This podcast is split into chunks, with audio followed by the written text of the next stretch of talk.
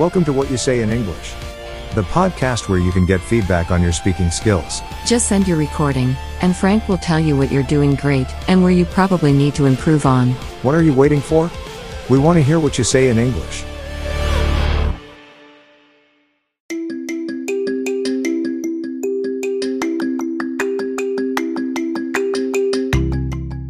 Good morning, everyone. Today is another special day and episode 15 of What You Say in English, the podcast in which I hear what you have to say in English and give you feedback. But this time, I am not, uh, I will not have another person speak. Um, I would like to talk about a, a, a topic which um, has become quite widespread. And that's the topic of fluency. And I know that uh, defining fluency is a little tricky. And when you talk about uh, language proficiency and when you when you are a learner of a language, you are sometimes faced with a question, are you fluent in a, in a language? And that's a that's a very tricky question because it even even though I'm I've, I've been a teacher for a long time, I it's even hard for me to define it in simple words because fluency is what you know everybody wants. And when when people talk about speaking in english for example in, in my case when when i listen to my students and when i ask them like what do you want to get in english? What how proficient do you want to get? And you know they everybody usually says that you know they want to be fluent speakers. But what what is fluency really? I've i've actually asked a lot of my coworkers uh, colleagues and you know fellow teachers uh, what they think fluency is. And it's very hard to find a, a very common term that you know they can all agree with. The bbc website defines it as you know fluency in a language means speaking easily reasonably quickly and without having to stop and pause a lot. Becoming fluent in a language can take many years but here are some tips, blah, blah, blah. So they, they have a website in which they talk about the different things that students can do to achieve fluency. When you look at Wikipedia, we encounter uh, the word natural. I mean, as, as a part of uh, fluency in a language, when, uh, of course, the article comes with different definitions, and depending, for example, if you're talking about first language, second language, and, and this is, I think this is very wide the term fluency uh, in teaching, for example, we usually use it in combination with accuracy. Accuracy is the capacity that students have to speak correctly, um, using grammar and vocabulary exactly as it as it's intended, and you know, in order in order to be understood by other people. But again, it's it's a little wide. I think that the term is used very loosely and i think that a lot of people put too much focus on the the term of fluency and i would like to talk about uh, certain examples in which you can be highly fluent i mean very fluent if you consider for example the speed of the delivery i mean how fast and how natural you can sound but you can have terrible accuracy I believe that when you when you define fluency, when you talk about fluency, I think we should in a way like step away, try to get away from that concept and think more about intelligibility. I think um, the term intelligibility should be more important when we consider learning a language. The idea, the whole idea is that people around us can understand what you say.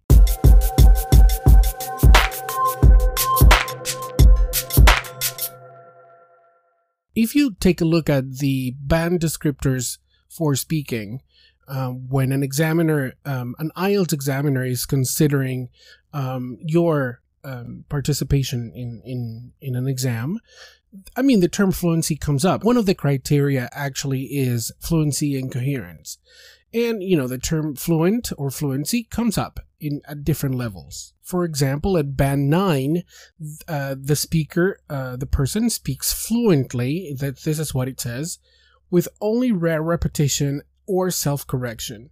Then when you go down to band 7, for example, uh, the person, the candidate, speaks at length without noticeable uh, effort. So the word effort comes up.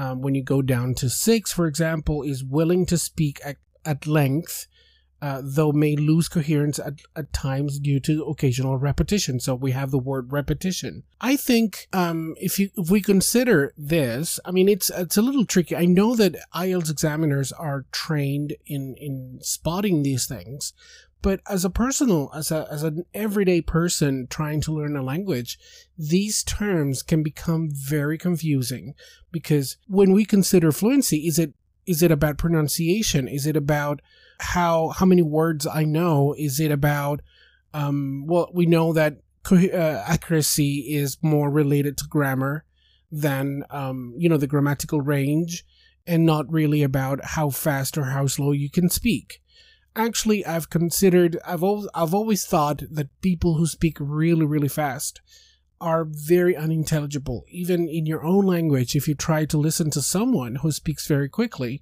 you can still process a lot of the information you have uh, you you're listening to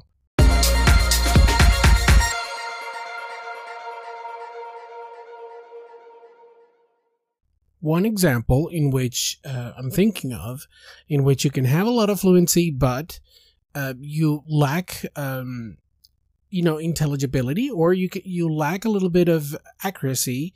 Um, you make, you know, several mistakes. Um, is is this example of Uncle Roger? I, for everybody, uh, for those who don't know, Uncle Roger, he's a YouTuber and he criticize, critiques. I mean, he gives critiques. I mean, funny critiques about people cooking Asian food. And he became a little bit of a viral sensation. Well, at least that was my impression because um, I got it in my Twitter uh, feed and also my Facebook feed. It uh, came up in my YouTube um, feed as well. The, this this person, um, he's really funny. I have to say. And uh, he's critiquing. I mean, he's giving his opinion about p- other people, Westerners, for example, people like Jamie Oliver or Go- Gordon Ramsay cooking Asian food. And he he does it in a very typical way. And, and I have my reservations about him because I think he's he's more like a character. I think he he speaks English a lot better than he pretends to show. Um, but it's a very good example in which you can have fluency, and I think he has really good fluency. I mean, in terms of speed and delivery, but he does so with a lot of mistakes. I mean, which is, you know, they don't actually impede, um, you know, understanding, and that's obviously he's become quite famous. I mean, he's become quite noticeable now, and and this is what he says. Who afraid of egg fried rice? Is the most common dish. Everybody eat egg fried rice. Who afraid? Why you afraid of egg fried rice? Where your courage? Uncle Roger scare ghost, but you scare egg fried rice. Well, if you noticed, for example, he uh, omitted. He didn't say, for example, a lot of the articles. He omitted like simple grammatical words that you know may reduce his use of accuracy. I mean he has had several mistakes but did that make him less understandable? I think he he was still understandable. He was in the border between becoming not understandable and being fully understandable. And people could follow i mean otherwise he wouldn't become he wouldn't have become famous but it's a very good example in which you can feel that he can he he doesn't stop. I mean, he actually uses intonation. He uses you know for comedic effect and you know several other things that you know people can do. But in in his own way, you can sense that he's got fluency but not accuracy. And is it really about the way he is linking words together, or is it the way? Is is it really pronunciation? Is it really vocabulary? Um, so it's very tricky. I would say it's very tricky to define, to spot. I mean, to say if he's a fluent speaker or not. I mean, he has a very strong Asian accent. Um, and again, I mean, I'm, I don't know if he's doing it on purpose or if he's exaggerating or he can speak English a lot better. I, that's my impression. I think he can uh, speak English a lot better and he's just putting up an accent just for, you know, comedic effect.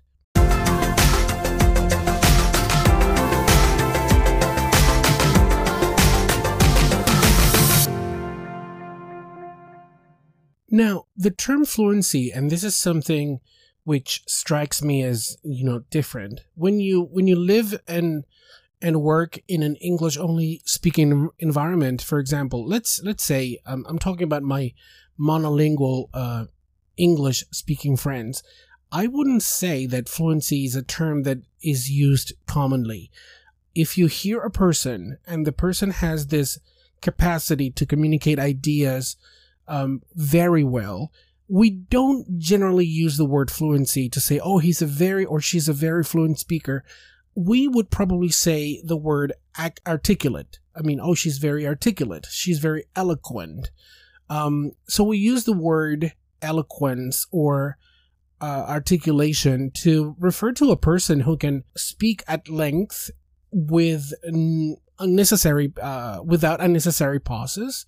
Um, and, and, you know, this is this is my point and and this is what strikes me as interesting because when we look at a second language learner we we immediately talk about fluency i mean when you talk about another language i mean we say fluency but in your own language do you actually use the word fluency to describe the capacity you have to speak your own language your first language and this is interesting i think it's very interesting because what is language fluency anyway? The, the there's a person. Um, she's an expert. Her name is Chia Suan Chong. Uh, she's a trainer, uh, a teacher trainer, cultural expert, and she's written many things.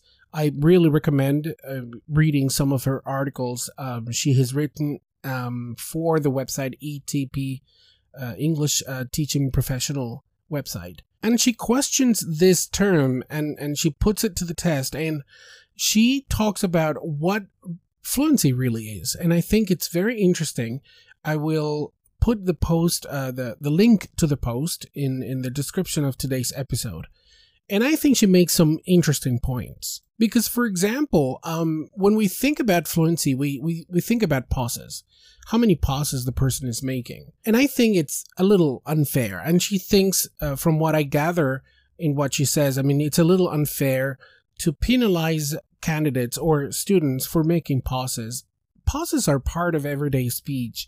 And for every person in your own language, think about how many pauses you make to, you know, gather ideas, to think about what you're going to say.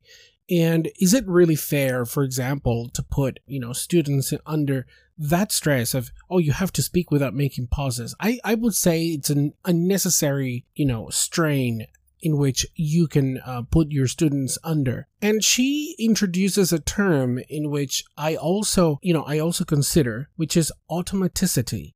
Automaticity is the capacity you have to automatically, you know, build up a sentence without the help of, you know, trying to remember vocabulary or trying to remember how the word is pronounced.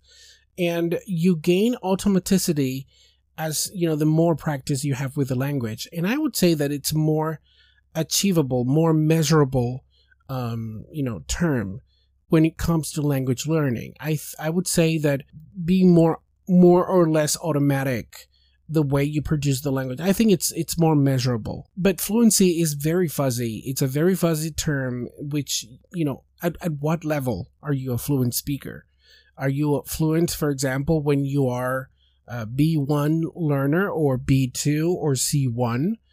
This is quite tricky. And of course, how how high can you get in a language? I mean, can you get a to a C1, C, C2, for example, which is considered proficiency, even in your own language? I mean, are you better in your language, in your own language, than other people in your own language? I mean, when you talk to other people, this these are terms that should be considered. Uh, you know, like probably more research should be done um, you know, in order to define what fluency is. I, I, I would say it's a very tricky term, and in, in many ways, we use it very lightly.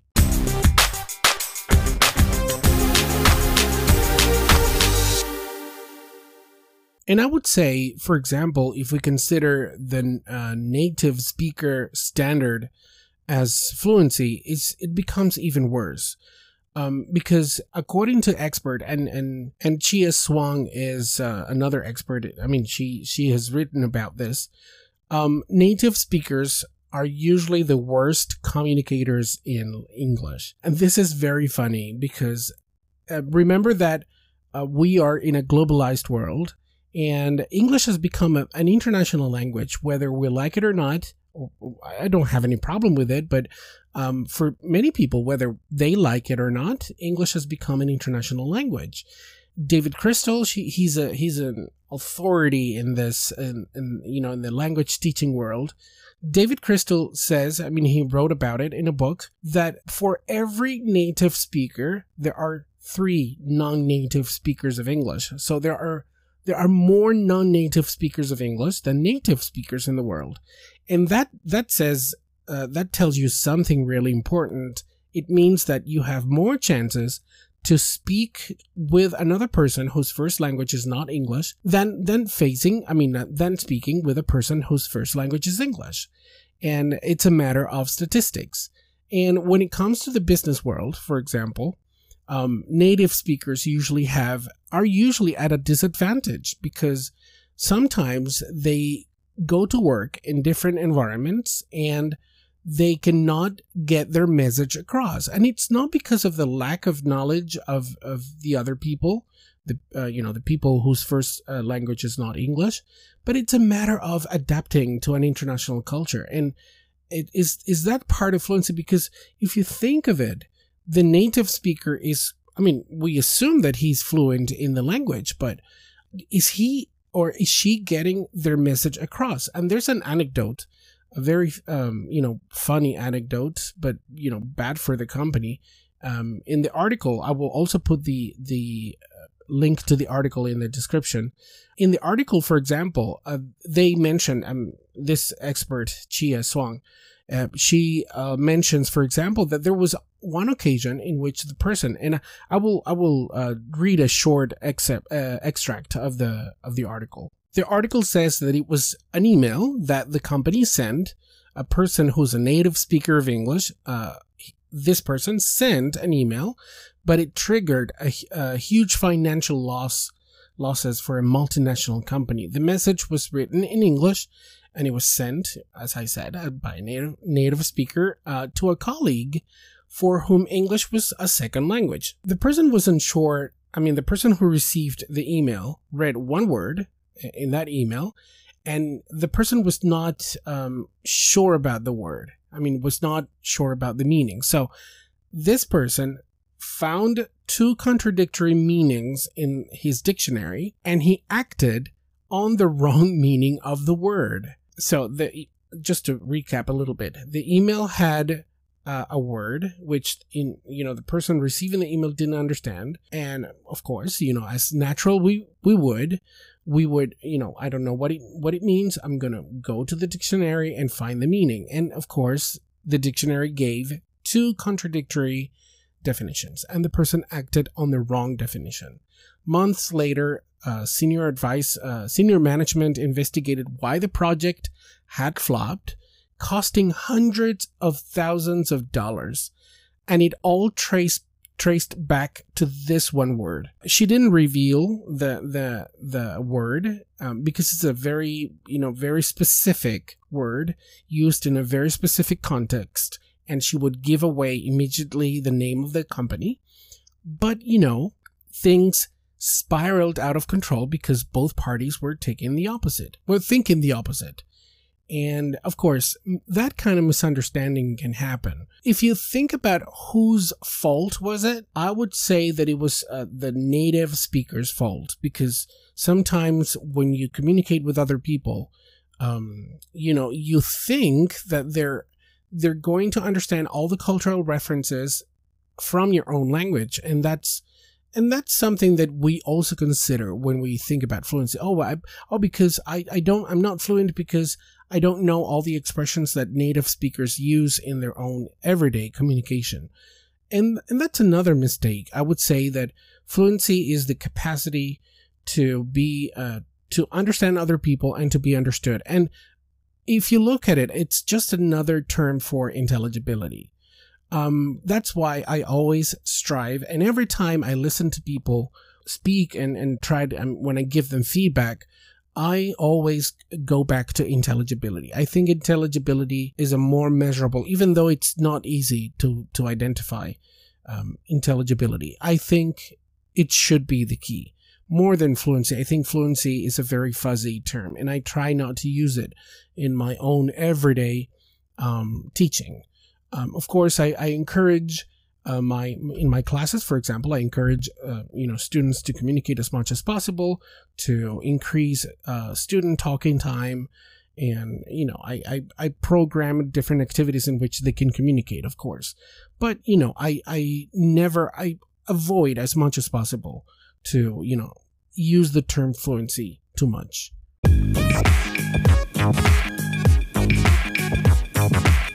So my advice for today, and, and this will bring me to the end of the episode, is that stop thinking about fluency as a goal um, to learn English. Think about more as, you know, how effective your uh, message is and how, um, how I, how you can make yourself understood and you know have other people um, let other people understand what you say and that is that should be your goal. And and i can't say this enough. I mean intelligibility um, you know how easy it is for another person to understand what you say should be the goal. And not because you have this accent that accent or that you can speak uh, you know uh, without making unnecessary stops and you know hesitation. I mean, of course that that can help. I mean that and, and that can be on your, you know, that can play against you. But remember, intelligibility is the key and and try to sound as clear as possible. Automaticity will come later. Uh, um, um, the more you practice. So this is this is what I want you to get from from today's episode that you become fluent. I mean, in your own way, you can become fluent, but you know, in terms of intelligibility, it's this is this is what we this is what my aim is uh, when when I produce this podcast. So, thank you very much for listening today. And next week, I will have. Uh, I will do an analysis of, you know, I will come back to this uh, term again, intelligibility and fluency, of course, but in under another light and I will I will analyze this uh, the speech of one person from one of the founders of uh, Canguro English. His name is Pasquale, and he's from Italy. And uh, he says that he wants to become more fluent in English, but I believe that he does a fantastic job. And I will I will tell you why he, he does a fantastic job. Okay, so stay tuned, and until next week, this is What You Say in English. Bye bye.